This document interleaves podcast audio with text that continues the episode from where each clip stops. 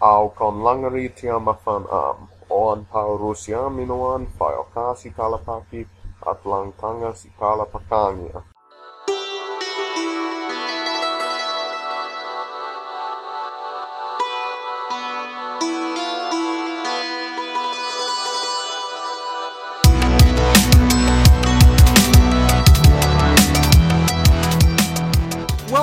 To Conlangery, the podcast about constructed languages and the people who create them. I'm George Corley. I'm joined over in Wisconsin by William Annis. Hello. And over in New Jersey by Mike Lentine. How are you doing? Yeah. So our listeners might notice that I sound different today. um, so I actually um, I got a hold of some money and I bought a big boy microphone. Uh, that nobody's paying me to say this, but I will say just really quickly, if you have like 80 to 100 bucks to spend and you want a really good quality mic that you want to use for podcasting or for maybe making some uh, audio samples, the what I have is the Blue Snowball. It's a great one. So anyway, that's all I'm going to say about that, but it's it's it's uh doing very well for me. Is it blue? It's not. Mine is actually I got the uh the metallic colored one, but the it it has the word blue uh, printed on it because that's basically the company that makes it.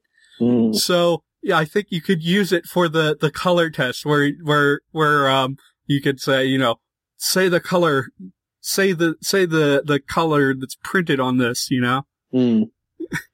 I know what you're talking about. Yes. That's that's funny. it is funny, isn't it? Um so how are you guys doing today? Doing well, enjoying the nice warm weather. I'm t- terrified of my nice warm weather because it's not supposed to be 80 degrees in March in Wisconsin. this happens. It's okay. It's doesn't Um, very often. Anyway, see. I had other announcements on in, in mind to talk about, but I forgot them. So let's just go into our main topic for today, which is adpositions. So, you know, some beginners might not know the, the term adposition. They might be more familiar with the term preposition, but we, we're going to say adposition because basically these are sort of particle-like things that ha- are part of an adpositional phrase. They're the head of a, a phrase. And if it's a, a preposition comes at the start of the phrase, a postposition would come at the end of the phrase. And there's some more exotic types that we'll, we'll mention a little bit later, but let's get through some of the basics and a little bit of sort of interesting things that you can do with adpositions before we get into that. So, William, what what do you have to say about adpositions here? All sorts of things. This is another one of those topics where I'm like, oh, it'll be really easy. And then I started making notes and it just kept getting longer. Um, so the things that we call prepositions, I mean, in some sense, we're, we have it easy because everyone listening to this are English speakers. So we don't have to get too theoretical. Um, and adpositions are just particle-like words that mark a bunch of different things.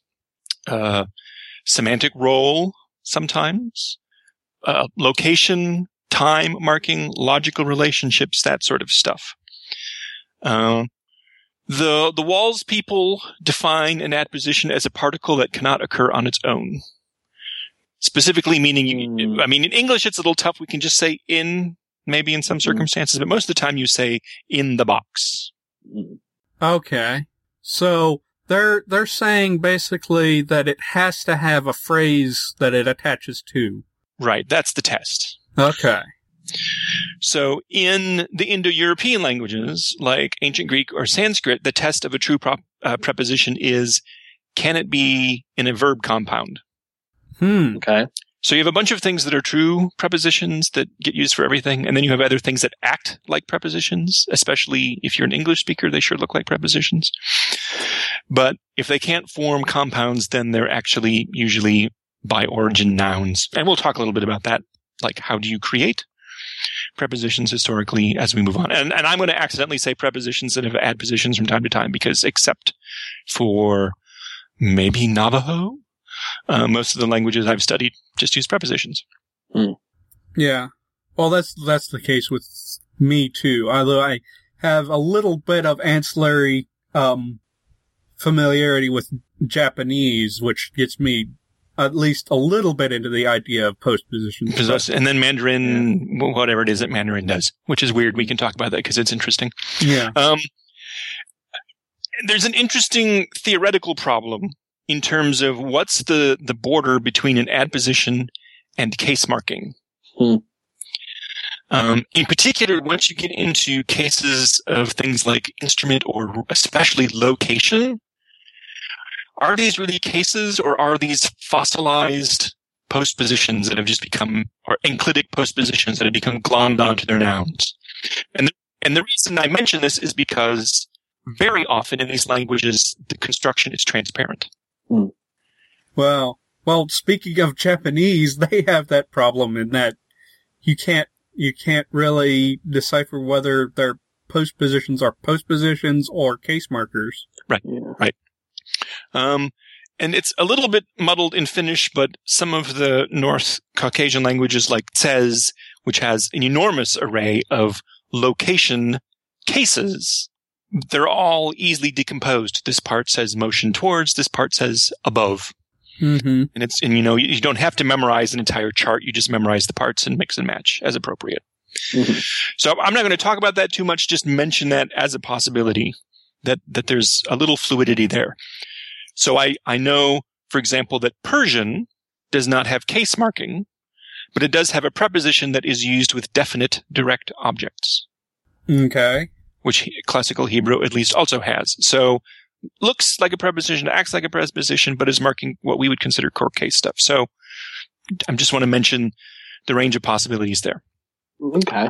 Um, and, and something I, that seems so obvious that I didn't even put it into the notes. Obviously, as we've said, adpositions go with noun phrases. I go into the store. You know, I cooked rice with fish. I went to the store with my grandmother, right? These, these Mhm. relationships that we're encoding go with noun phrases or, or pronouns. Hmm. Um, and the reason I mention this is not all languages let you use adpositions just on their own like we can in English. In English, I can say, I went in. Uh huh. Yeah. And effectively, in, in that sentence, in is acting like an adverb. I would say, you know, maybe some people would disagree. And there are languages that will not let you do that. You have to use a different word when you say something like, I went in.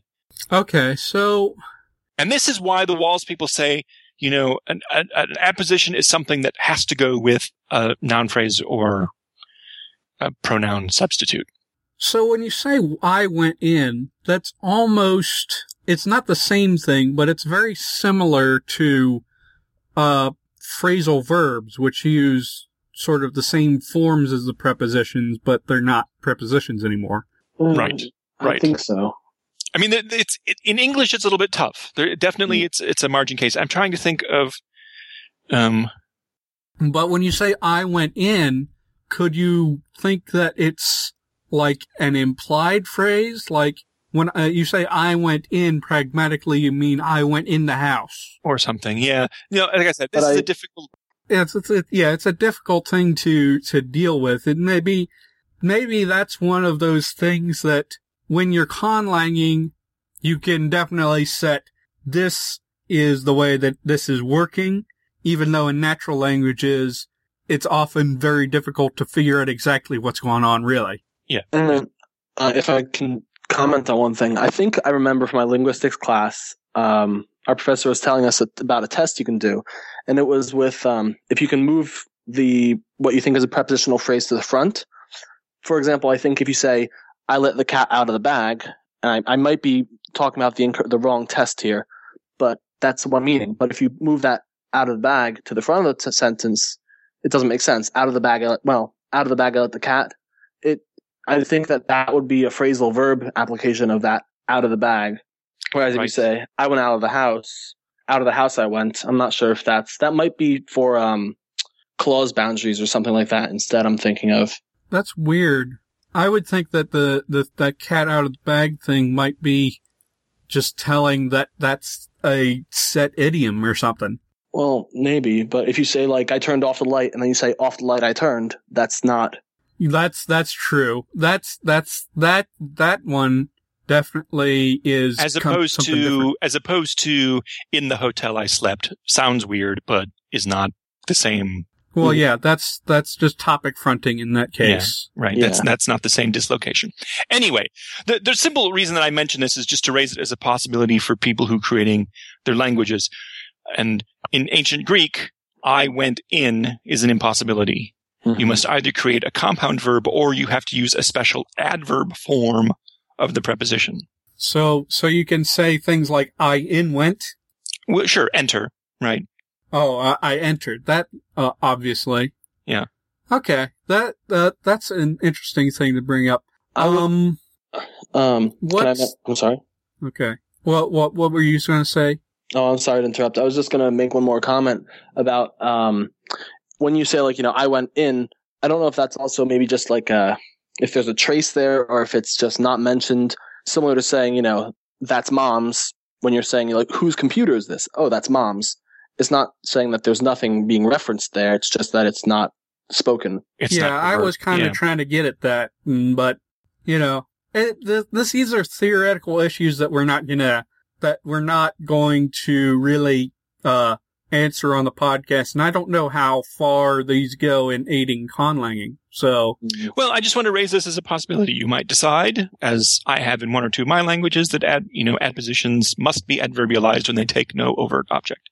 Yeah, that part of it is helpful for conlanging that you have what these like three different options uh that you can do what the the adpositions can be used on their own, whether they have to be adverbialized, whether they ha- have to be uh stuck onto the verb as a compound, Right. or or a combination of the three.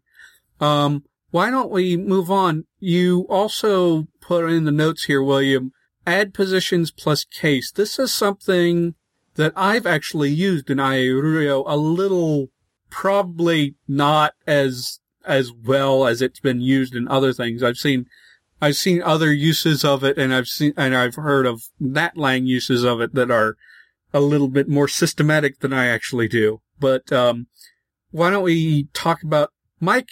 One of your specialties, Russian, does this, doesn't it? Yeah, I spent, I took a couple years of Russian back in college, and Russian definitely has case and definitely uses it with its prepositions, and it's uh, it's a lot of fun for people to learn.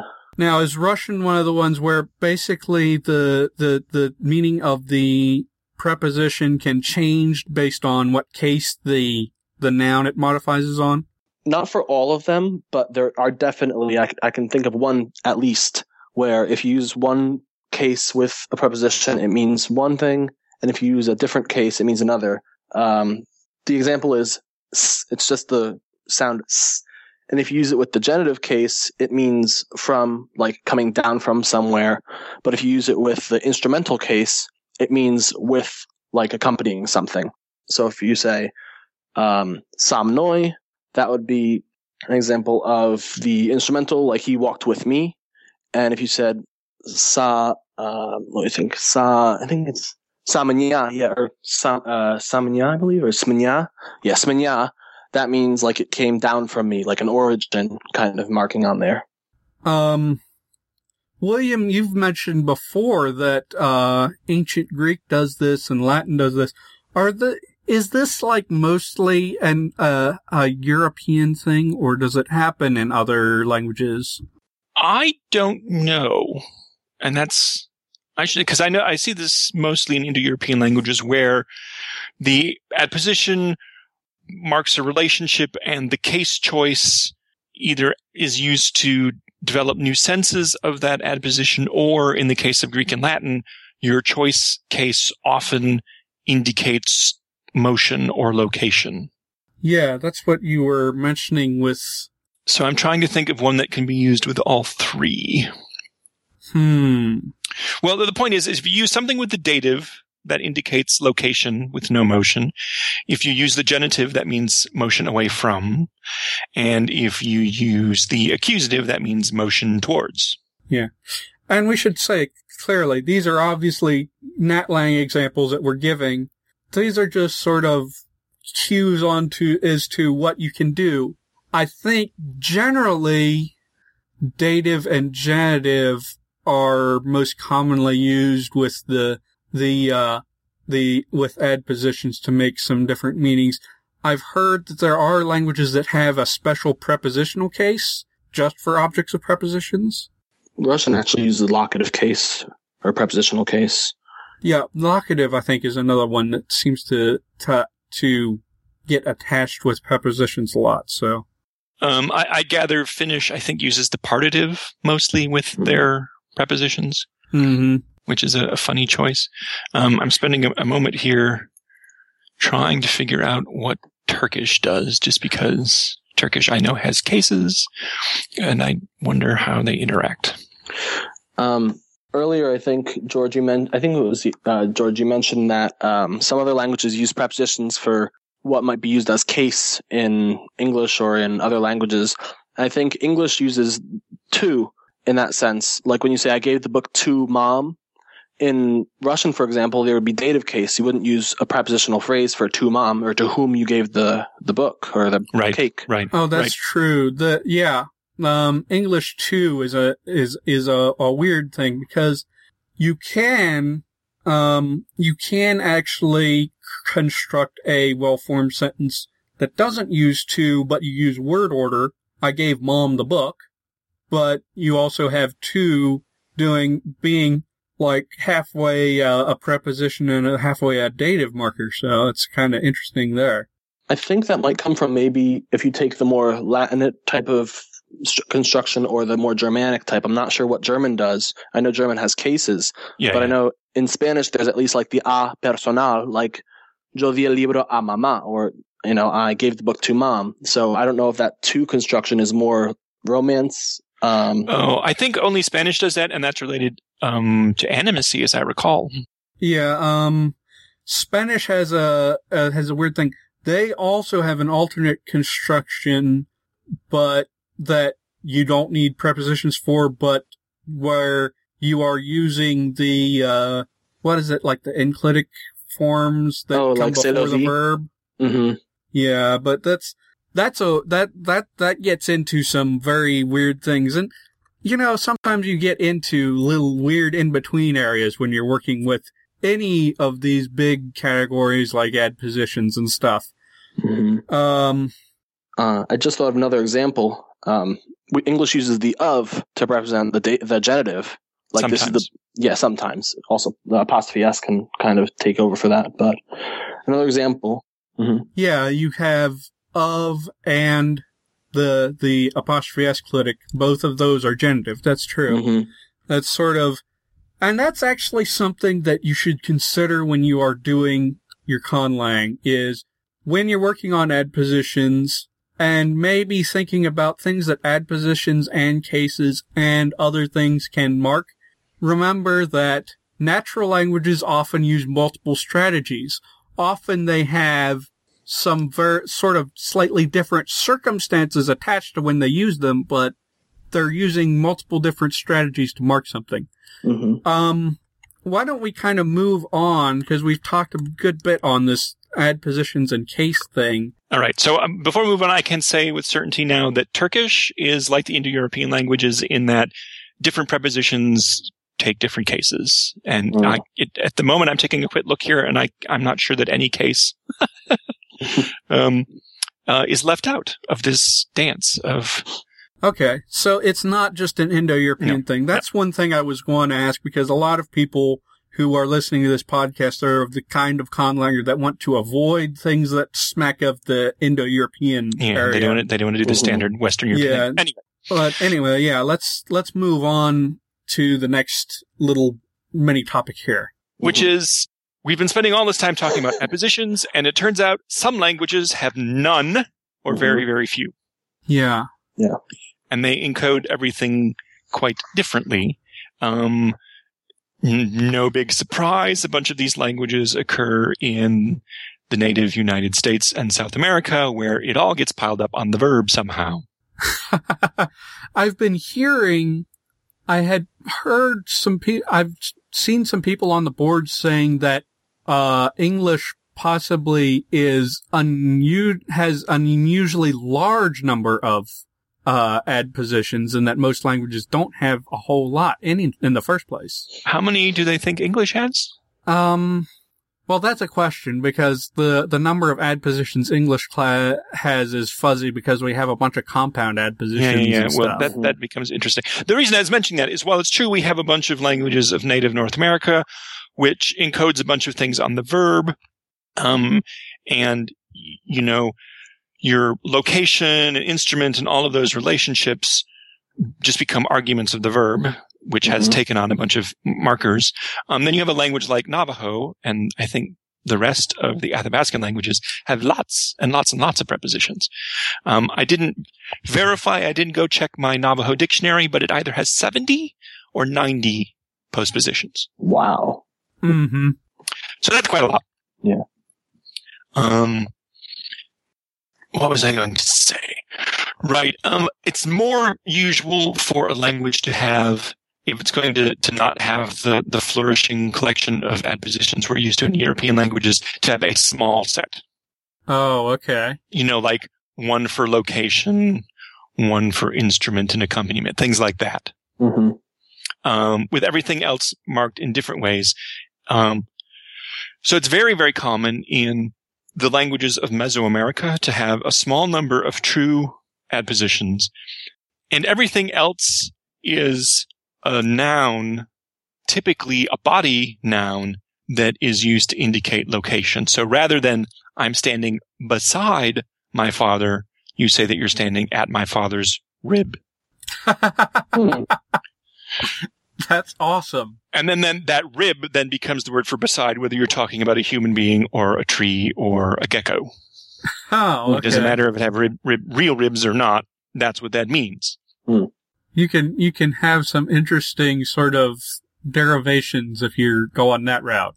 Right. And some people argue that it's exactly these sorts of nouns of location or nouns hinting at these various other relationships that's going on in Nahuatl.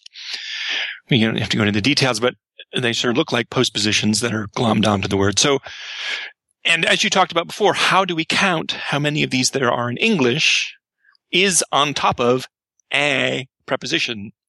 That's that's a curious one because you could analyze it as being a preposition that happens to be a compound, or you could have it be a nested prepositional phrase. Mm-hmm. Being used like an adverb. Yeah. So, um, that's the point. And this is very, very, very common. Things that are nouns or, or rather nouns that relate to location are very easily grabbed into service as things that look like prepositions. Mm-hmm. And any sort of noun can happen. This. So in ancient Greek, there's this word karin, which is just the accusative of a word meaning, um, like favor or grace or things like that.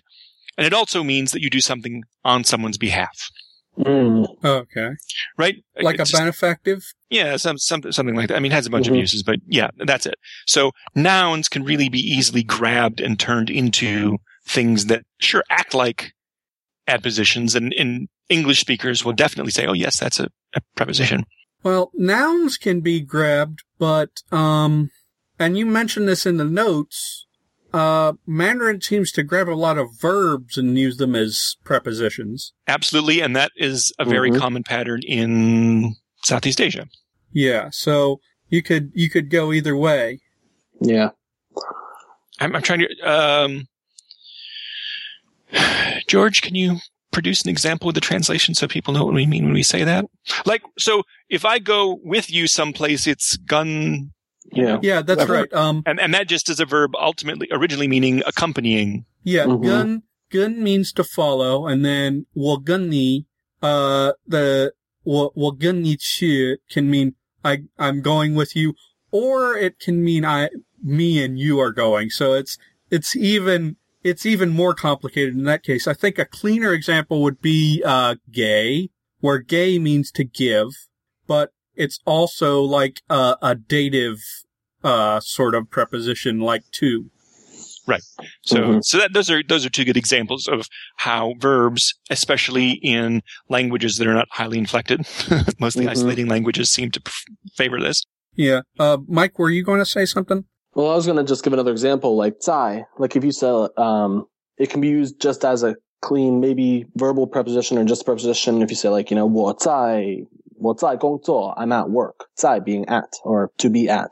Mhm. Yeah, But- zai, zai is the locative uh, copula and also at, basically. Yeah. And then, um, there's, you can use it also in verbal constructions, um, to say basically, uh, progressive aspect. So if you're doing something, I mean, I guess you could gloss it as I'm at swim or I'm at play, but I'm not sure if that's any relation or if that's just a convenient, uh, homo, homomorphology as a, Yeah. on the other. And um that that one gets very messy, yeah, but that also that's another thing. If you're having a language that has very little morphology and you have the opportunity for verbs to just change into uh adpositions ad hoc, they can also change into other things like adverbs and uh, auxiliary verbs and stuff. Sure, sure.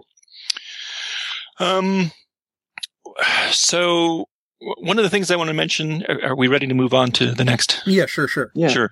So, especially with adpositions of location, you need to think about how you're going to encode motion if you're going to at all. Plenty of languages just leave it to context for you to determine. hmm But in English, for some of our prepositions, we do things like I am in the house versus I'm going into the house. Okay. In is location, into is motion, on is location, onto is motion towards the surface of something. hmm So how are you going to mark that? Um, you might have a bunch of different prepositions, which is what English does, on and onto. That's what, that's the choice. One of the choices not be made along with these sort of phrasal things. Um, you might use different cases if you have cases to indicate location and motion, as I've mentioned. Um, Greek does. Latin does the same, except it doesn't, um, distinguish any kind of motion. hmm Wait, that's not true. Um, whether you have motion towards, motion away from, or location, not all languages encode all three. For example, some will have motion towards and location take the same form, whereas motion away from will be something else. Mm-hmm. And, you know, linguists write papers about all of the possibilities and, and the implications there. Um, Chinese does something completely insane in that actual location is a noun that follows the phrase, and then motion is encoded by either zai or tong or what's the other one? At uh, tong from towards. Uh, I forget what it is. Is it Dao, like arrive? Yeah, yeah, yeah, yeah. Dao. Sorry. So, you know, in the store basically means, you know, at store inside. Yeah. Um, uh, I Oh, I forgot the word for store. Right. You mean like, you mean like guan? Yeah. Tsai. Um, or dian. Tsai, depends well, on. Well, uh, yeah, Tsai dian, Tsai dian li. So, right that's, that's right. It's at store inside. That's, uh, we've talked about, um, Chinese location complexes before. They're, they get kind of really weird. Like, also the, the after bit can be a compound, right. um, with a verb indicating the motion towards or away from. Right. But the, the, the point here is there are two ways you can interpret this. You can either say this is a circumposition, right? There's a part at the front of the front of the end. Or you can just say that the verb-like prepositions are encoding motion, and then there's a noun phrase where the last element of that noun just happens to always encode location, like above, below, inside, outside, all of those. Yeah, it gets, it gets a little, um, tricky how you want to analyze it. It's And, not, and it, it doesn't matter. I'm just mentioning these as possibilities that you can use in your own language. hmm Where gets can stick with a very small number of true prepositions and use nouns to do the rest of the heavy lifting. Now, here's a question that I want to ask you because I believe I read on WALS something about inpositions that like are inside their their adpositional phrase. Have you heard of any language that actually uses those or are they like some theoretical thing that somebody made up? They are a common stylistic variant in both Latin and Greek. Okay, so they do But it's important to know this is for a noun phrase. I'm, I'm not talking about cramming things into the middle of a noun. Not like infixes. No, no, No, not, not an infix, but an inposition. They go into a phrase. Yeah. So instead of into the big store, you would say big into the store. Okay. All right. So, how common are those exactly? They're not I would really. guess not very because I know of no other language. I mean, obviously there are, depending on you, how you count, between six and seven thousand languages on the planet, of which I've only seen the grammars for a few hundred. But I, I- really, only Greek and Latin are the only ones where this is a regular feature. I suppose I should look at the WALS and see if I can find it, but uh, don't have time for that now. Right. Anyway, that that's that's one other thing you can think about, but I don't think it's. Uh, from what I remember, the WALS was saying this was extremely rare. So, you know, if you don't want to bother with trying to figure out how to do that, then don't worry about it. But you Right. know, that's another option.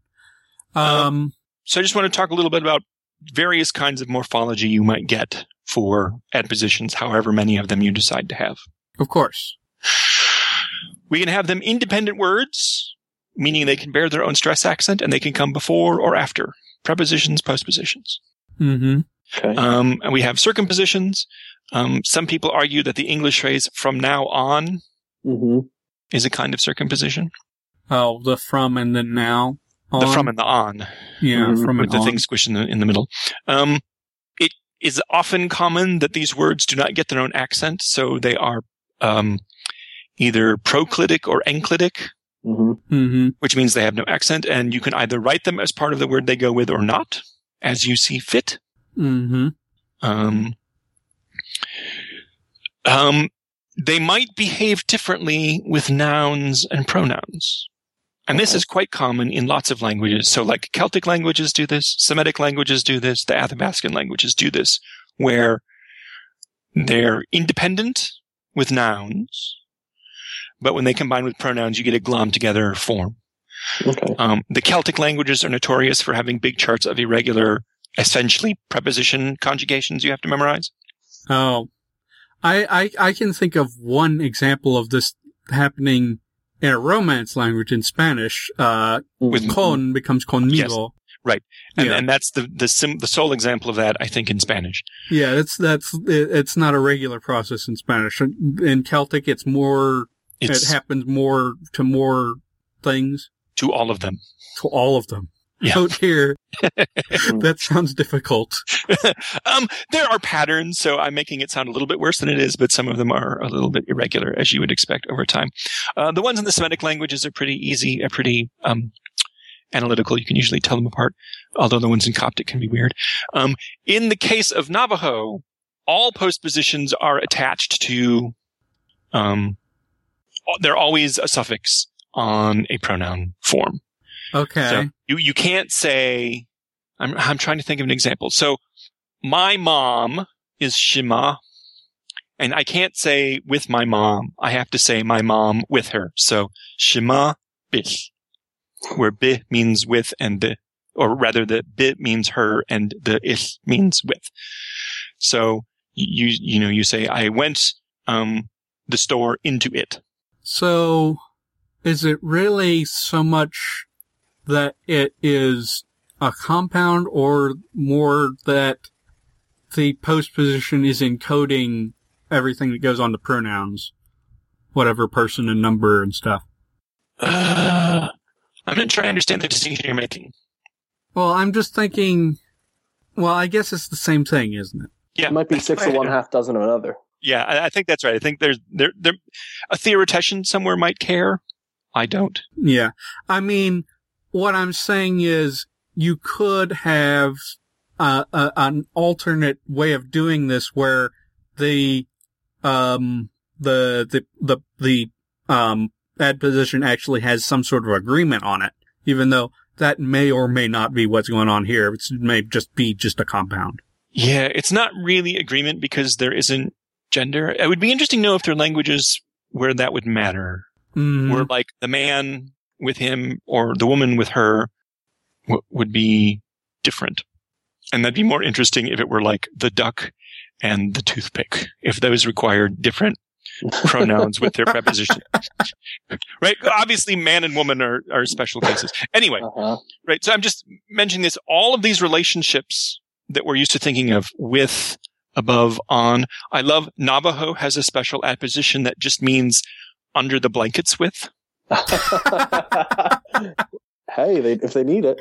Yeah. that's that's right. that's that's that's very useful in your senator examples. Yes, yes. In my senator example, yes, he was under the, yeah. Um, uh, Arizona winters can be cold. Um, but all of these things that we're used to thinking of as having prepositions, postpositions are these phrases. You know, I went, I'm trying to think. Well, whatever. Um, the man with him is, is how that's always has to be said. Um, your language might have a bunch of independent prepositions, but a few that are enclitics or postclitics. So most of the Semitic languages have independent pronouns, but there are two or three that are always effectively prefixes. By pronouns, do you mean prepositions? I do mean prepositions, sorry. Okay. Or adpositions? I'm Yeah, not sure adpositions. Um, in the Semitic languages, they usually come before, but yeah. Um, so, um, to, with, and like are the candidates in most of the Semitic languages that are prefixes, and then the other things are independent words. I'm sorry, you said like? How would like be? uh, Similar, similar, similar. Oh, to. okay, okay. I thought, Yeah. yeah. Um, what was I going to say? Um, if you have nouns turning into prepositions, they might act weird. Mm-hmm. So you might have a normally prepositional language, but these oddball nouns might act like postpositions because really they're just things in part of a noun phrase ultimately. So I'm just mentioning that as as different kinds of mix and match so that you do not have a 100% perfectly regular system of prepositions. Now, I have a quick question um, regarding the prefixing, and this might be a question that you've already answered before, but um, is it just the orthography that determines whether it's a preposition or um, is it something in the way you pronounce it? Because I know in Russian, you said um, to and with. In Russian, for example, the word for with is just ts, Right. but it's written as a separate word. So where's that line? Yeah, I, I think that's a choice you get to make when you're creating Mhm. your own language. If the word can bear its own stress accent, then I would be inclined to write it separately. hmm But if it's a proclitic, you know, it could go either way. Do you write it with it or do you write it not with it?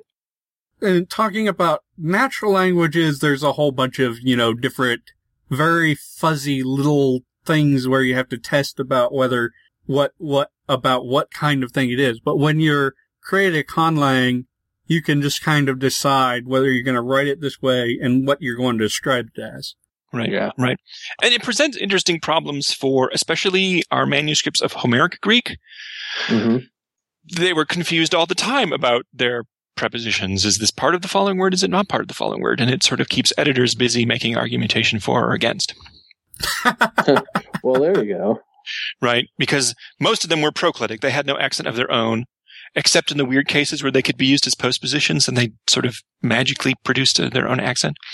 Um, yeah, we don't need to go into that. Um, is there anything else about the morphology we need to talk about? I mean, we've not gone into great detail. I'm just mentioning the big possibilities. I assume people can figure out on their own if they're doing. Well, I suppose it's worth mentioning that if you have an SOV language, hmm the likelihood that you're going to have postpositions is pretty high. And if you have SVO or VSO, then the likelihood is very high that you're going to have prepositions. Yeah, it's what it's related to the just the the the um the position of the verb and object, whether you have it, but you don't have to have it that way. No, you don't have to. I'm just saying that it is much more likely. Yeah. It's a it's this this is a general tendency. It this is gets into the the the big linguistic uh category of uh head initial and head final, which I don't think we really want to talk about here. That was our typology episode. Yeah, if you if you ago. talk if you download our typology episode, we, we there, I'm sure that we mentioned it there. I haven't listened to it recently, but I'm sure that's episode six, isn't it? I have no idea. But, uh, yeah. But, yeah, basically for the purpose of this one, yeah, what William was saying is true. Basically, if you have the object comes before the verb, then you're more likely to have postpositions. If it come, if it comes after the verb, you're more likely to have prepositions. Um, what else can we really say then? Um, did you mention this note? You said nouns that are turned into prepositions can have odd syntax. That's Yeah, what I was just saying. They they might be postpositions in an otherwise prepositional Oh, okay. I, I must have kind of spaced out a little bit. Uh, you have some notes about syntax with prepositional phrases here. Nothing really big. It just questions that the language designer should answer. Uh huh. First of all, do you have a special verb for predicate prepositional phrases? Mm-hmm. In English, I can say, I am in the house. I am with my senator. And we just use the normal English copula. Uh-huh. Ancient Egyptian, in all of its periods, was obsessed with distinguishing adverbial like predicates from other kinds of predicates. Uh-huh. So it uses a different verb for either I am there or I am in the store. Was different from I am a doctor. Interesting. oh, okay. Um, and then the other thing is um, attributive prepositional or adpositional phrases. English is very loosey goosey about this, and we can say the man on the moon. Mm-hmm. hmm Um, maybe if you're a generativist, you might argue about whiz deletion, and you say, "Oh, this is really shorthand for the man who is on the moon." But the point is, a lot of European languages let you use adpositional phrases to modify other nouns. Some languages do not like this at all and require you to link an adpositional phrase to its noun with some overt syntax. Oh, interesting. Like, how would you say the man on the moon in Chinese? It would be, you know, something, some, the moon, the, on the moon, the man. Yeah, yeah. You have you have the You have In this there. article On the which is moon. used to, Yeah.在which is, 在在在月亮里 Liang. 里的男人。 anyway, the, Yeah. the point is, especially for English speakers, it will be very easy to accidentally fall into the trap of just reproducing this syntax. hmm Uh huh. But just be on the lookout when you have adpositional phrases as a predicate, not a predicate, excuse me, as an attribute of another noun. You might have to come up with something else, and we will have we will be seeing something else. In fact, in the uh, the the featured conlang today, I think would Hmm. probably. I don't think he addresses this issue, but I'm guessing he would use the funky H thing. Oh, okay. Yeah, the funky H thing, very well put. Right. Um, and then I just wanted to mention we already talked about how in in Mandarin zai can be Mhm. used to indicate progressive yes. progressive aspect. hmm yeah, you have. Well, just in general, Chinese uh prepositions are often also verbs and also adverbs or auxiliary verbs. Sorts of stuff. Sure. Yeah, it's I just it's wanted to very fuzzy. right. I just wanted to mention about the the fact that other languages have decided to use um, adpositions to do the same thing. All of the Celtic languages hmm are happy to use adpositions with verbal nouns to mark aspect. Okay. And you sometimes hear this in strong variants, strongly Irishized or Celticized variants of English will use I am, you know, at going to the store or things like that, or I'm on going to the store. I forget, which is used when they're speaking English. But there's several of these adpositions are used with verbal nouns to encode aspect. Hmm. I think upon going means that you're about to go, for example Okay. in Welsh. I'm forgetting these. Uh, one of them has this. I'm sorry, I can't recall it offhand. But again, kind of like poss- in English, I think a going at at one point was like at going Yeah, or something. right. something. that that might be the same thing. I forget the details of that. But I just wanted to mention that it's not just Mandarin that's done this, but even Celtic languages have decided to use adpositions to encode other things in the language, hmm Okay. like aspect. Well, um, both of you guys, is there any more stuff that you guys want to say about adpositions in general? Any other little things that you thought of? Yeah, uh, I well, two things I wanted to mention. One, um, is feel free to. I know in natural languages like English, sometimes um, what you're trying to say can be ambiguous in the sense of exactly what semantics or if what case you're trying to encode. Like if you say, "I saw the man with the telescope," do you mean you saw the te- man using the telescope, or you saw the man who had a telescope with him? Oh yeah, that's that's that's an important point. I think that's one thing that we haven't mentioned so far is that um, uh, adpositions often have lots of different sort of meanings if you try to put a dictionary definition to them.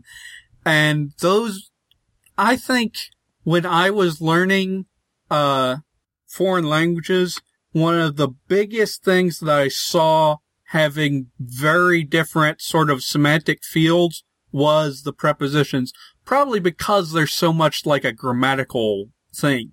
Right. I agree. I, I always find these very hard. And when I did ESL tutoring, the difference between in and on Mm-hmm. drove one of my students just not quite to tears, but it made her very crabby.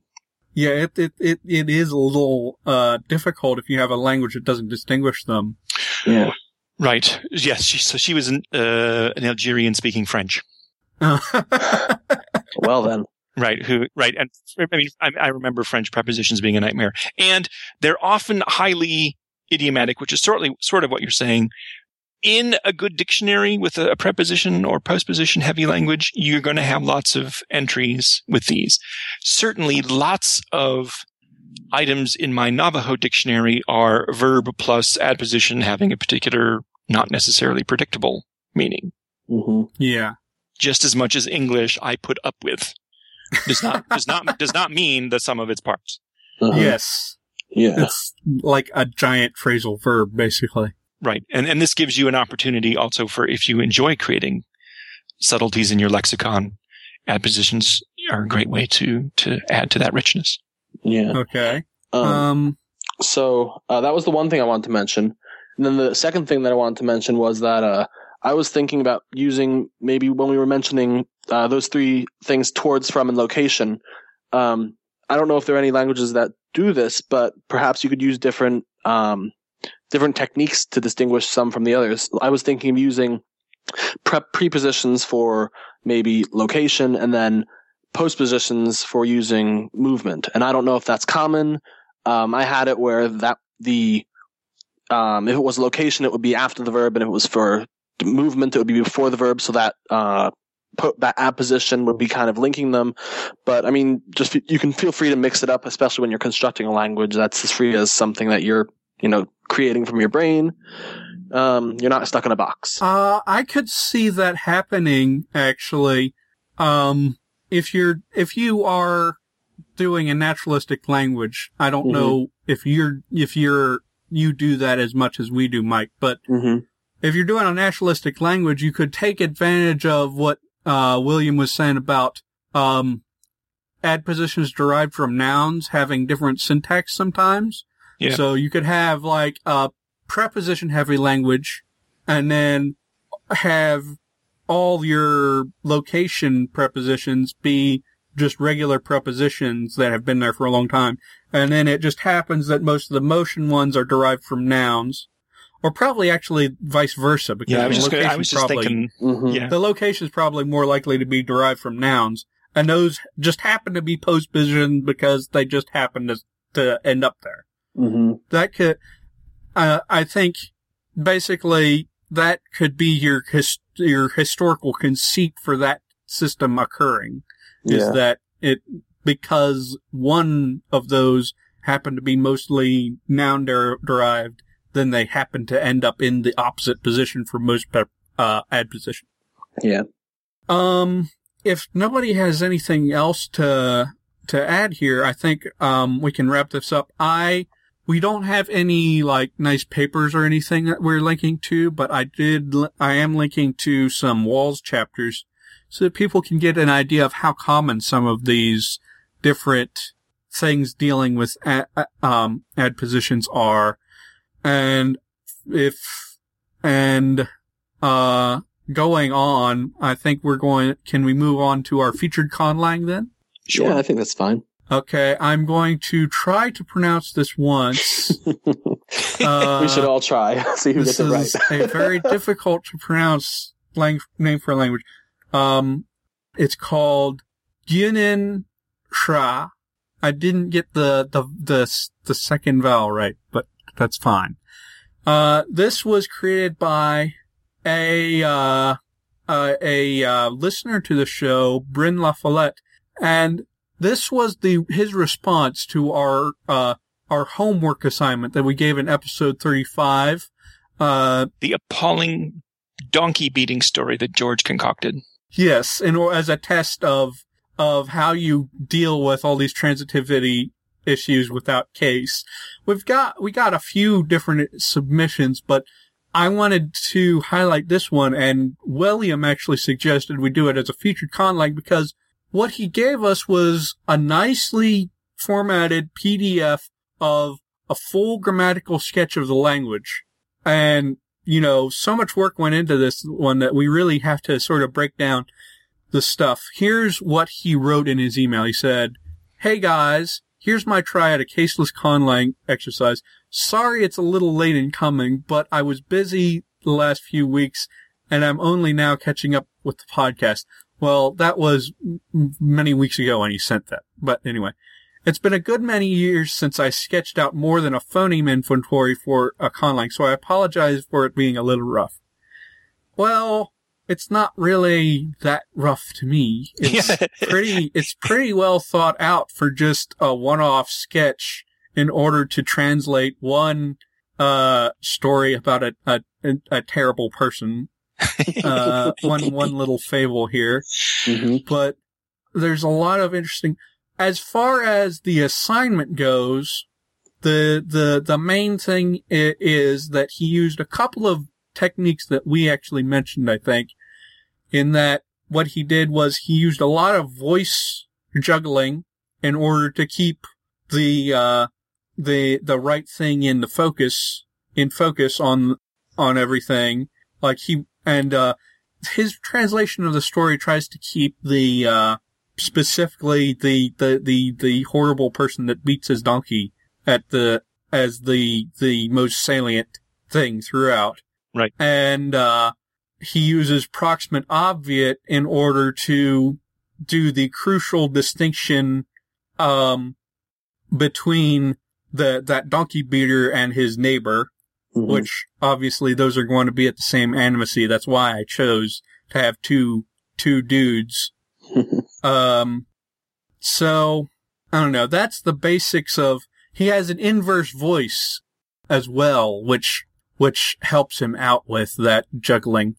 Um, and he has some some animacy, a little bit of a has uh some interesting animacy things. Uh, William, you were talking about a whole bunch of different things that you were saying about this language. Yeah. Um. Do we want to hit? Uh, do, we, do we want to do just our normal thing and hit some of the background, the phonology, a little bit before we start looking into um, all of the things he did? First, to address the issue of assignment, and then there are a few other things that are interesting just on their own, Yeah, well, grammatically. the, this is this is it's not a quote unquote complete language, but it is a very detailed sketch. So yeah, I think I was just saying that up front so that people knew a little bit about Yeah, what a he did for the assignment. But let's talk a bit starting with phonology and some other interesting things about the language that may or may not relate to the assignment here. Mhm. Sure.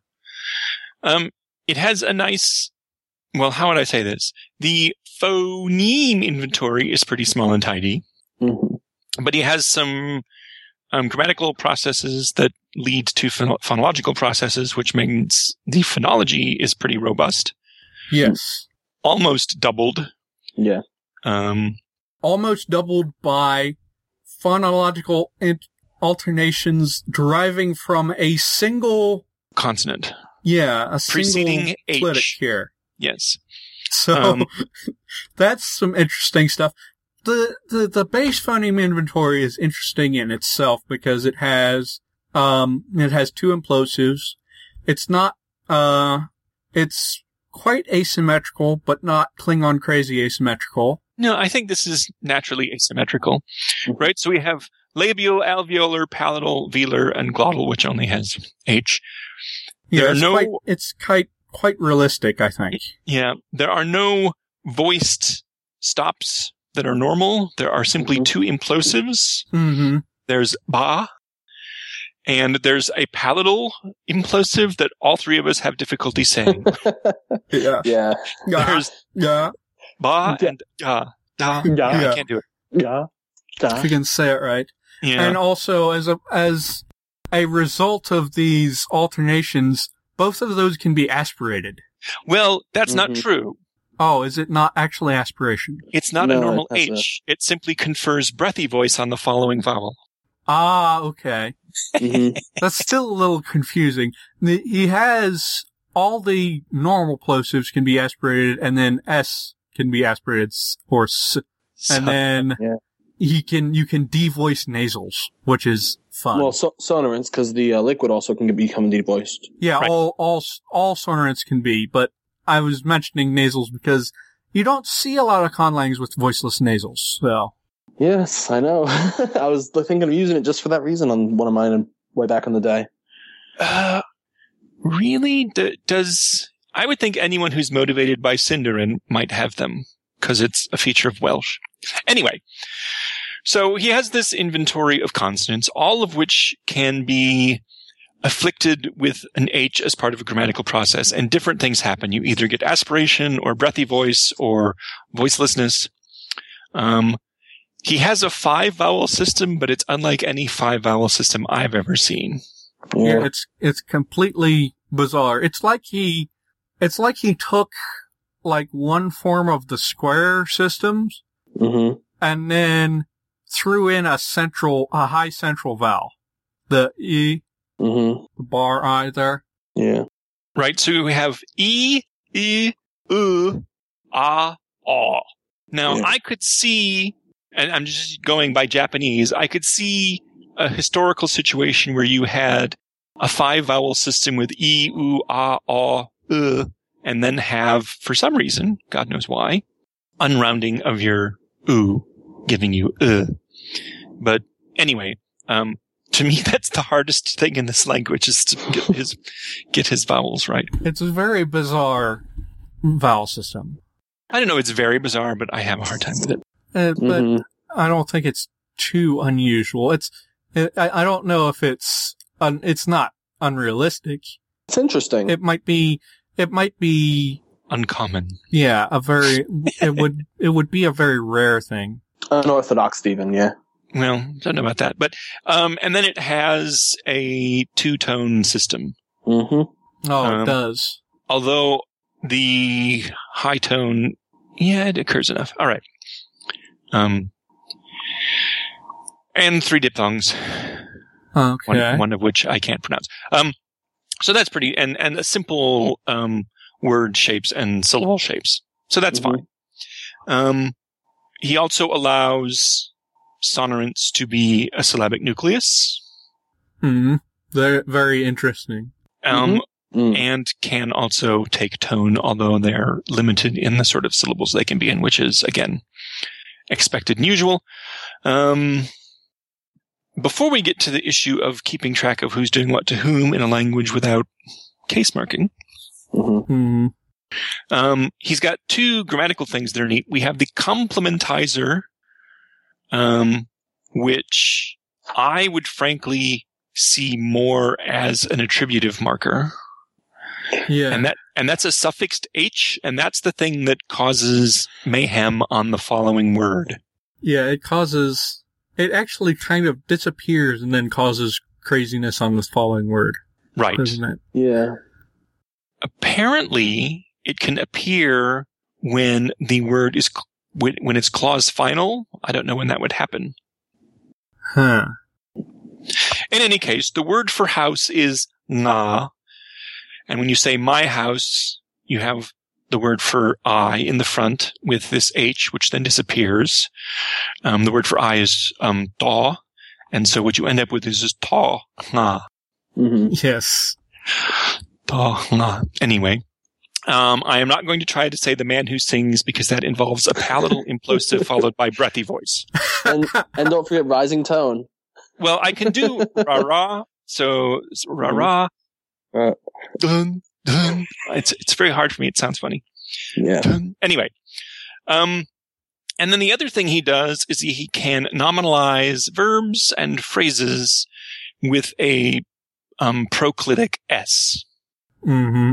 And what strikes me about this is that this is exactly the same pattern that's used in the Salish languages, down to and including the sound S being used for this job. Yeah. So I don't know if he studied these languages or if he's just channeling the spirit of the Salish languages for some reason. That's that's an in, that's that's really interesting. Uh, I like that he used this. I think he used this to choose to um to uh figure out how to say to translate the donkey beater Right? Right? because um I don't I don't have his uh I just have the nominalizer. He has that is a horse beating ba- man here, and it says ko sneke kakom. I, That's that's difficult. So, so we'll go easy. Uh, uh, gakom means to beat. Skakom means beating, Well, Yeah. uh right? Um, well, it seems like I think it's actually Galcom. The S, the S assimilates in uh, place of articulate, or like uh, if on page fourteen it says Galcom with a H rather than a S. Oh, That's interesting. interesting. really? See the this this this Mhm. part it was Yeah. saying uh I guess uh neke means horse. And so right. Mm. uh sneke kakom is is horse Right. The clitic assimilates place of articulation. yeah. All right. So would that be sneke? No, that's already there. Sneke. Yeah, Sneke. Oh, except it's, uh, it's Oh, uh, snicky, snicky, sneke. Uh, sn- snicky, snicky. That's sorry. Snooker kakom. The, the point is, snooker kakom This is means why I don't horses. like e for this Mhm. sound. As The the the letter e for that Well- Yeah. that that e sound, but what but would obviously use? that was available for him to use because he didn't have a or anything. So Right. anyway, the, the point I'm trying to make is the entire an entire phrase can be nominalized this way, and he uses that to good effect um, in in the story. Mhm. Um, he has a pretty tight um, animacy hierarchy, which is neat because that runs into our issue Mhm. for the assignment. Um, one thing that was interesting to me is that inanimate nouns are avoided as the subjects of verbs, of transitive verbs. which doesn't figure into the assignment, but it's interesting that he thought of that. Yeah, Right. it's very well Kind of- thought out. Yeah. Um, Animate participants resist placement in the object syntactic position. When an animate participant is in a role that would normally place it in an O syntactic position, i.e. the patient of a transitive event, the argument will generally be shifted out of the O position to some other position of higher prominence. The higher the agency of the argument, the greater the pressure will be for the argument to be or co-referent, um, to be in or co-referent with the subject occupant.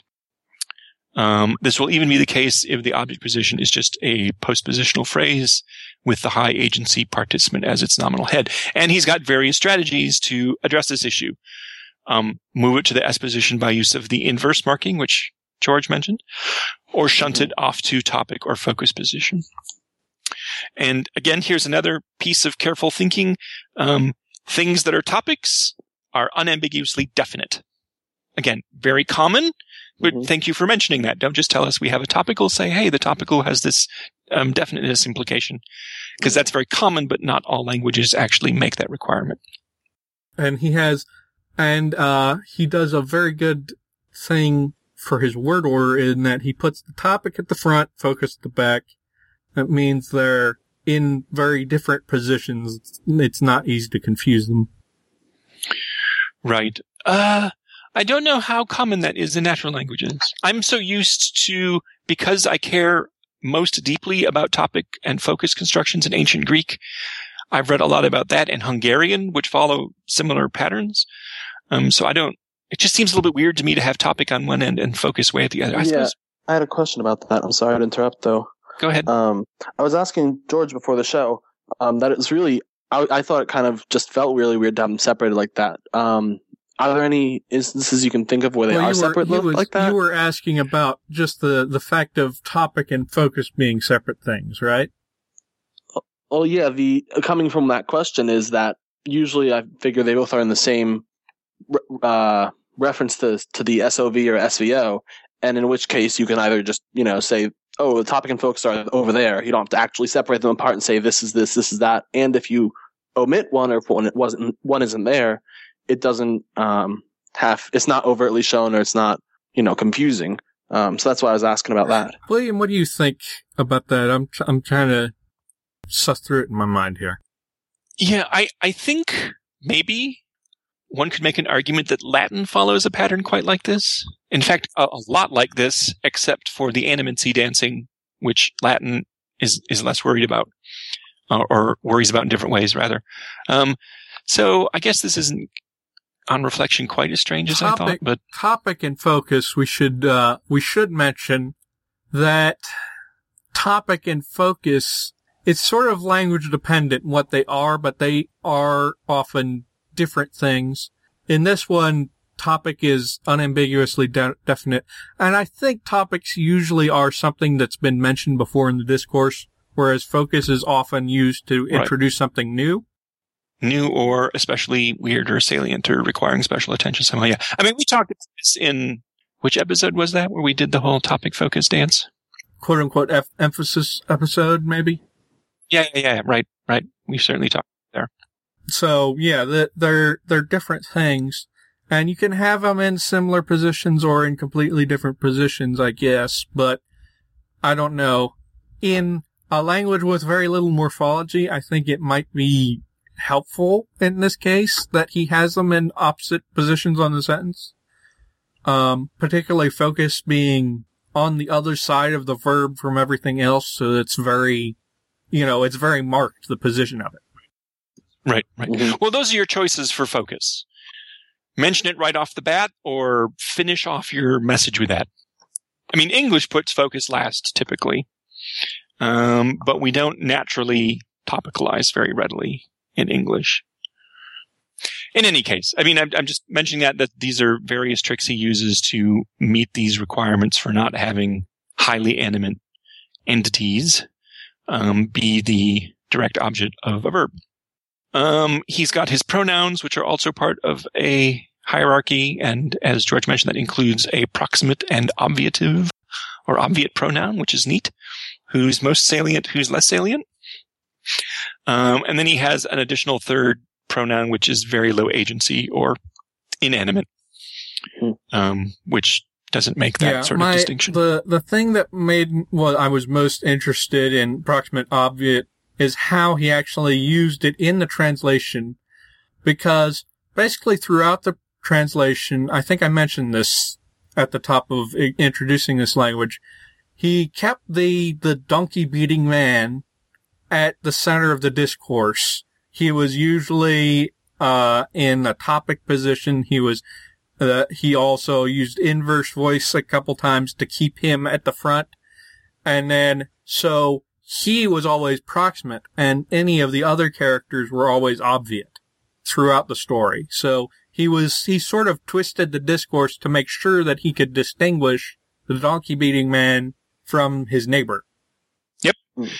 And I mean, because I can, I'm calling this language the, the language William can't pronounce.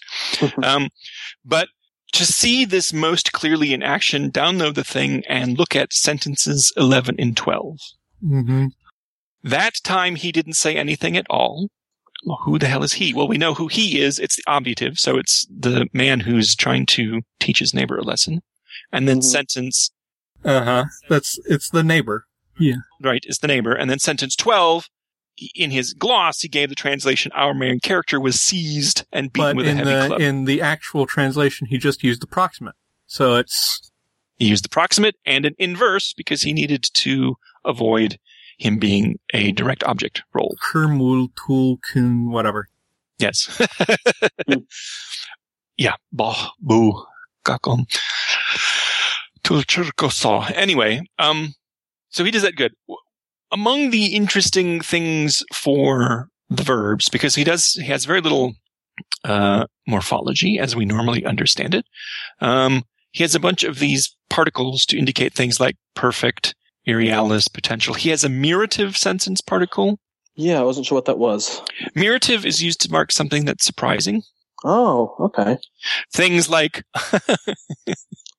your daughter plays piano so well.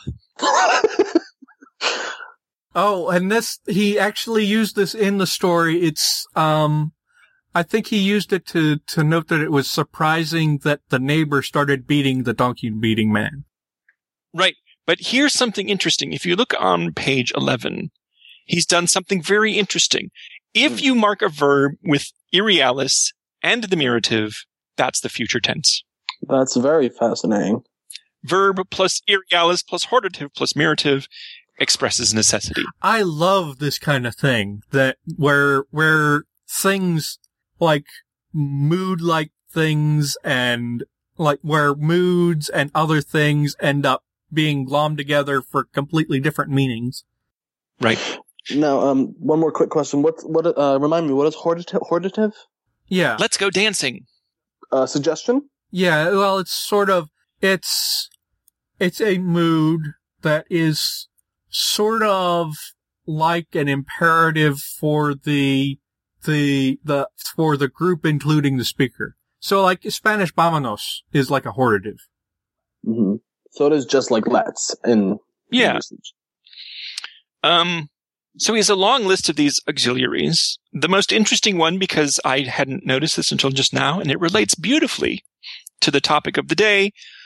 Uh is the inceptive auxiliary verb, meaning, you know, you're starting to do something or you're about, you know, getting into a state, possibly related to adposition into. So, Hmm. first of all, it, you know, it's an invented languages, but he's described it as though, you know, we're uh, an uncertain philologist about the origin of this, but he's related it to an adposition, which I thought was nifty. Hmm. So, I don't know, any, I'm going to, um, uh, this guy has given us permission to publish this ourselves, so I'm going to be linking to our, um, to the, uh, translation exercise, and people can look at this PDF themselves. I think it's a very good thing for people to look at, like, especially if you're not wanting to page through a giant long, uh, grammar like we had for Novegradian and stuff. This is a, a fairly short thing that still covers a lot of the bases here. So, Yeah. um, Yeah. Yeah. As this can be sort of, uh, if you're, if you're not, if you don't have time to or not up to reading a big full grammar, this little sketch here, it's about 20 pages. Um, well, um, and, uh, has a good amount of stuff in it. Um, It does. Lots of tasty, delicious stuff for people who want to step away from Indo-European yeah. Land It for a even while. has a little bit of a dictionary attached to it. the dictionary is fun because you see things that he never mentions in the grammar. For example, it sure looks like um, reduplication is Yeah. a real process Uh huh. in this language. hmm Um, we have several bits of vocabulary. So, um, ra means sound or sounds, or to make a sound, but ra ra means to sing. Yeah, that's Which- also in uh, moi, oh, moi and momoi. A Right. scream versus two scream. Right, right, right. So, uh, there's, I mean, even though the vocabulary is a whopping four pages, not quite four pages, there's little interesting Yeah, it's not, decisions that went on there. again, I- he was making this for us just to translate that one story, but he went sort of above and beyond in giving us all this information. Yeah, one other fascinating thing I found saw in the glossary was that, um, well, I I'm probably gonna butcher it, but it has that uh, implosive voiced palatal uh, consonant there. But I guess gi is to go, and that same uh, I guess syllable appears in the verbs to give, to sell, and to reply. So it's I think it's really nifty to see that connection yeah, that, with that direction um, motion verb. Did he derive those from ye? He sure did because so Mhm. he has uh guillemot. Oh God, guillemot. Guillemot is related to the word for ask, which is just maw. Yeah, so to give ask is to reply. And to give to give buy is to sell, uh, to sell, and to give, Receive. um, to give receive is to to give for Or- real. to go receive, rather. To go Yeah. receive. To, oh, I'm sorry. Yeah. Go. I've been. Hmm, that's interesting. so, yeah, no, just these little, even in this short space, there's lots of little, little Easter tricks. eggs. hmm hmm And then he has the, uh, I guess this is a, this is a post position E that's all sorts of, it's, it, he, he has glosses to at until up to. And basically it's, he says it's, it can be a goal or a locative, basically marker. Sure. Mm. Um, Yep. Yeah. So I don't know if there's anything else we can say about this uh, except say, uh, please look at this grammar sketch because we think it was really well done. And Yeah. look at the example. I mean, there, there's no point for us to simply, you know, pick apart each individual sentence and butcher the pronunciation. Maybe he could provide us a rec- recording of some part of the story. Yeah. Um, um, but we don't, there's no need for this because, I mean, the syntax is quite a bit different from English and, and it would just be easier, frankly, for people to go look and, and see the, the little things he did.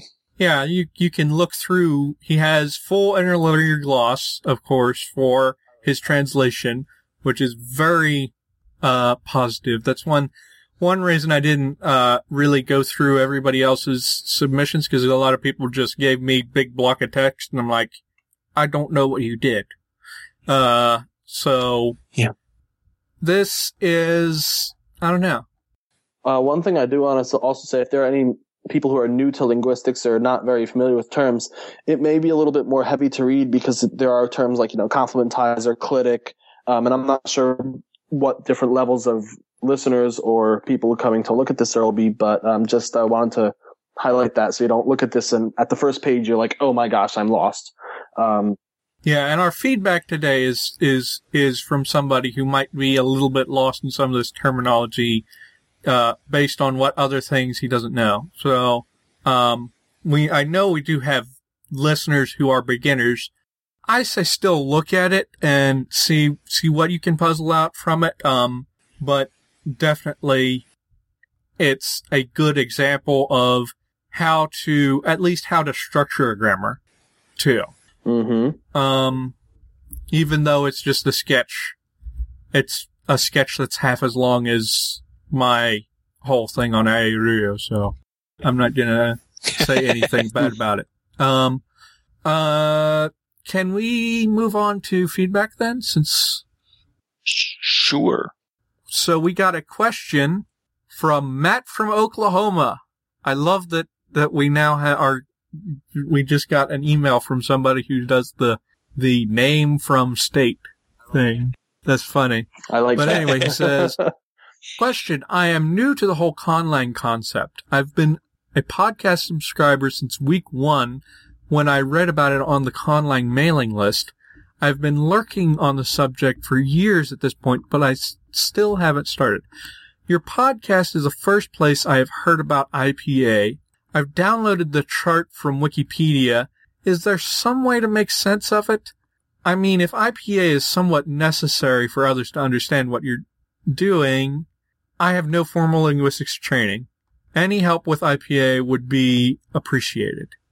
Okay, so I am going to link, um, there are several, um, sites that do this, but I'm gonna link to one site that has basically, uh, an IPA chart where you click on it and it has sound samples. And that might help you out a little bit. Um, I can't, I don't think we can really explain to you everything about IPA. Uh, we, we also almost have to do a whole other episode with the, a topic on articulatory phonetics, which I don't know if we really want to do that as a topic. If anybody can help this guy, um, with, Well, I think, I think there are a few things we can say. yeah. the IPA chart is sort of like the periodic table of elements hmm in that the location of a phoneme in that chart tells you things about it. Yeah. So as you move from left to right, you move from your lips down to the back of your throat and even Mhm. further down into like your epiglottis. Yeah. where English sounds do not normally happen. hmm And then from top to pot, bottom tells you the manner of articulation. How are, I mean, where's the sound happening and what exactly are you doing to make the noise? So that might help you a little bit in sort of just thinking about why it's laid out this way. And Yeah. these days, most conlangers lay out the sound systems of their language in this layout, even if they don't label the rows and the columns. Yeah, and so it is eh, very important to familiarize yourself with the the layout, and that's what what William was talking about is what I was expl- uh, talking about with your this is sort of an articulatory phonetics type deal. Is that yeah, it's place and then manner of articulation, and I'm sure we can find we can probably find some um we we probably need to find some uh, resources that have explanations of the different manners of articulation, because Yeah. I mean, I c- we could sort of sit here and explain um, what they are. It would be kind of yeah, Well, we don't, I don't think we need, I think a good start is Wikipedia is really good Mhm. about giving you, the, uh, we can include this once I find it, is they have a page of here's English mapped to IPA by, by dialect. Mhm. So if you know what dialect you, what English you speak, you can go and you can look and then you can start to match these crazy symbols to sounds you're used to. And then as you get further into this lovely hobby, you can start to map the symbols to sounds maybe that are not in your native language.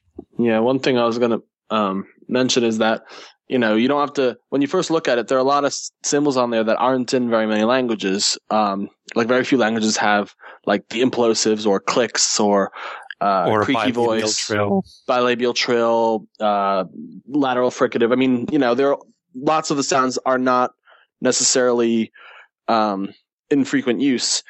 And I think that maybe just looking at, like you said, looking at one for English, or if you're familiar with another language like Spanish, looking at that and just sort of figuring in your brain, okay, this symbol means this sound. Uh, I know linguists, or at least myself and a couple of my friends, we had a couple times we were sitting around just making funny noises that we were trying to pronounce what that symbol was. And someone walked by and they're like, what are you doing? And we're like, we're practicing. And we were all just like, and, and it was fun. if you if you speak Spanish and read Spanish and you find a chart that also includes the orthography, that would be helpful because uh, Spanish orthography is very transparent as to how it relates to the phonemes. Um, there's other languages that you that that would that would have the same trick. Okay, there we go. William has the link to English IPA here, and but yeah, in general, I'm gonna say yeah, look, keep, look through Wikipedia, not just on that page, but on, like, the page that William has. Look at the pages for, if, if you are having trouble with any particular concept, look at the pages for that particular concept, you know, fricative, approximate, whatever, because they'll have more in-depth, uh, explanations. Another thing, uh, is you may you could look on YouTube. I'm sure there are videos about the International Phonetic Alphabet, which is what IPA stands for, in case you didn't know. Um, and I'm sure that it, you know, you could there are more there that you can wag a stick at, and you know, someone might show the symbol and then be like, "This is," and show the theta, or "This is," and show the eth, or whatever the case may be. Some of those, I, I might uh, see if I can look for those because you know, on YouTube, uh, you might be able to find somebody who has even like the the mid sagittal view of the head and everything, so that you can tell exactly yes. what uh what tongue position each symbol is supposed to represent. and I've heard of um I've I've I've been on a site before. I forget which one it was now, but um for I think it was a speech pathology class. But anyways, there was a website where it explained to you how to pronounce like say the interdental fricative, and it said place your tongue between your teeth and exhale, producing a sound between the teeth and lips, uh, between the teeth and tongue. And I sit there going, "Oh, that's th." But you when you hear the sound, you you know hopefully um, you'll be able to hear that you've heard it before, or maybe you'll hear something you've never heard before and want to incorporate it and um, use it in a novel Yeah. and new way. I think for this guy, he just I don't know how much else he knows about linguistics, but he just needs to familiarize himself with the symbols so that he can use them in transcriptions to show other people what his language is doing. Right. Yeah. Right. the only I- point, okay. I mean, there's no, there's no special virtue about IPA except that it lets you communicate with people who might want to look at your language exactly or as exactly as you can expect, um, in, in, in, in human mouth capabilities. No. hmm Let them, let everyone know exactly what it is your s- language will sound Yeah, like. ultimately, there's no, the only reason that you want to learn IPA is that it is the sort of accepted standard for transcribing, uh, and there's other standards like X-SAMPA stuff, but this is the most accepted standard for transcribing the sounds of your language. Yeah, I was just about to ask about that. Have you guys um, used X-SAMPA before? These days, it's so easy to get access to Unicode fonts that do IPA that Hmm. There's probably not too much reason to use X-SAMPA anymore. I used X-SAMPA for the first few years that I was conlanging and involved in the forums, but yeah, like William, I say I don't use it that much and I have trouble reading X-SAMPA anymore, really. Yeah. So the X-SAMPA is just a way to, so right, you've, you've got this Wikipedia IPA chart full of all of these ridiculous symbols. How on earth do you type them in email when you only have 7-bit ASCII? Oh, So X, X-SAMPA is just a way to encode the full IPA chart just using characters available on your boring American keyboard. by the way, I'm going to put another link in the show notes specifically to help people type things. The, uh, the IPA keyboard. Such a great tool. Yeah. Hmm. I'll have to look at that. If Anyway. you just Google IPA keyboard, you'll find it. But that's, it, basically you just click the, the thing that you want and it goes into a text box and you can copy paste. Hmm. Okay. Uh, so there's even solutions to help you type them if you don't want to bother changing your keyboard. So basically what we're saying is, um, IPA is just a standard that linguists use and that a lot of conlangers are using and it will help you, uh, to tell other people how the phonology of your language works. It's just stuff that you have to memorize, but yeah, the chart is laid out in such a way to help you figure out what position the, the various articulators in your mouth have to be, what position in the mouth thing has to be, and what the manner of articul, the, the, the manner of articulation is, whether it's a, a stop, a ta, or a fricative sha, or an approximate ah. And um, I would I want to interject. There are some uh, different terms that are used for the same thing, like stop versus um, you know plosive versus um, lots of different like glides versus semi-vowels. I think some call it. I think if he explores Wikipedia enough, he will start to learn those. Yeah. Yeah. Long story short, it said, "Be not afraid." You know, It's Godspeed. just, yeah. it's, it's, it's no problem. Everybody ends, uh, ends up when they're starting having to learn all these new terms and have to memorize the IPA and all this stuff. It's just sort of dumb, dumb busy work that you have to do in order to get into this hobby because It's hardly unique to this hobby. If you take up model trains, you take up bonsai, you take up orchid growing, all of them have a vast vocabulary that you have to figure out. yeah, any, any of them you have to new, learn new terms. It just, Mhm. happens. that th- these are also uh, scientific linguistic terms. Um, Yeah. I think we can wrap this up. We, we, we've we've probably given this guy enough help that he can More than he enough. Can, yeah. yeah. Well, his name is Matt. Um. In Oklahoma, from Oklahoma. Oh, Matt from Oklahoma. Yes. Uh. I, I hope that you continue con- conlanging, langing, Matt, and I hope we, we helped you make sense of the IPA as you, you put it. Um, Well, to start making sense of the IPA. Yeah, well, to start, Yes. yes. Um, um, I might send an email to Deconstructed Construction since they're they're newbie focused. Maybe they can they can put up Yeah. some tutorials. Um, Yeah. but uh, I'm going to say age before beauty here. William, do you have any final words of wisdom? no, I just got uh, Dan Everett's new book, Language, a Cognitive Tool. So maybe when I'm finished with that, I'll have some wisdom from there. Oh, nice. Okay. and uh, Mike? Well, I'd say, um, as far as for the beginners, you know, the people who are just starting with this wonderful, wonderful hobby, um, you know, don't be afraid to try things. And even if you don't know what they're called, or if you're just starting and you feel a little overwhelmed, be, don't be afraid. All of us started from somewhere, and uh, you know, if you try something that's really crazy and off the wall, it could be you know someone looks at that and say, "Oh wow, that's really neat. I never thought of that." Uh huh. So um, with with anything with uh, conjugations, with uh, morphology, with the phonetics, with clicks, with whatever you can think of. Um, some you know I'd just say uh, go nuts and feel free to explore and roam free. Enjoy. Okay, and I'm going to say happy conlang. You have been listening to Conlangery. You can find the show notes for this episode and all previous episodes at conlangery.com, including links to our featured conlang and a few resources to help you make sense of today's topic. You'll also find links to subscribe to us on iTunes or through other podcatchers, to our Twitter, Facebook, and Google Plus pages, and a whole lot more. Questions, comments, and suggestions may be sent to conlangery at gmail.com. You can also submit those translated greetings we play at the top of the show or conscripts to display in our header. Please see the contribute page for details.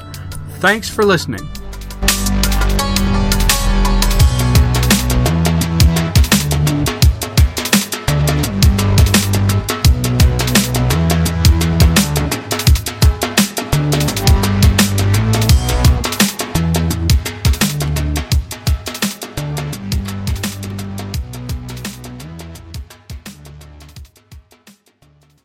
I used to do scripts, but I realized later that I was not very good at it. You mentioned it like as a drug. Oh, uh, yeah, I used to do scripts.